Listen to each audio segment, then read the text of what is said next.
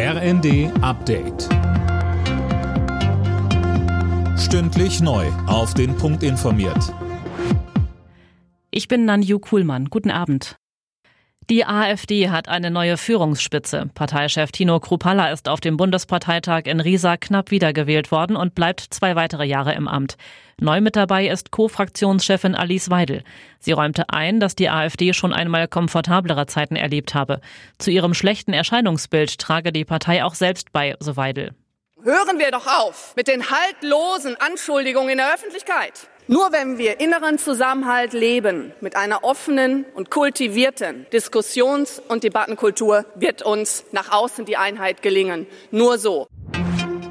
Der große Waldbrand in Brandenburg ist eingedämmt. Auf Drohnenbildern sind nach Angaben der Feuerwehr keine offenen Brände mehr zu erkennen.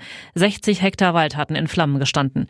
Die Löscharbeiten wurden durch Munitionsrückstände in dem Gebiet erschwert.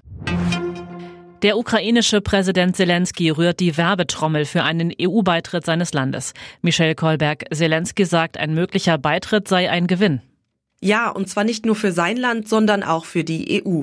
In seiner Videoansprache sagte er am Abend, nur mit der Ukraine werde die EU in Zukunft ihre Macht, Selbstständigkeit und Entwicklung sichern können.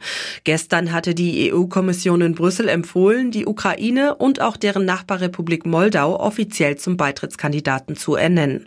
Beim EU-Gipfel Ende Juni soll bereits darüber beraten werden. Zustimmen müssen alle 27 EU-Mitgliedstaaten. Bundespräsident Steinmeier hat in Kassel die Documenta eröffnet. 14 Kollektive, Organisationen und Institutionen sowie 54 Künstlerinnen und Künstler präsentieren ihre Werke auf einer der weltweit bedeutsamsten Ausstellungen zeitgenössischer Kunst.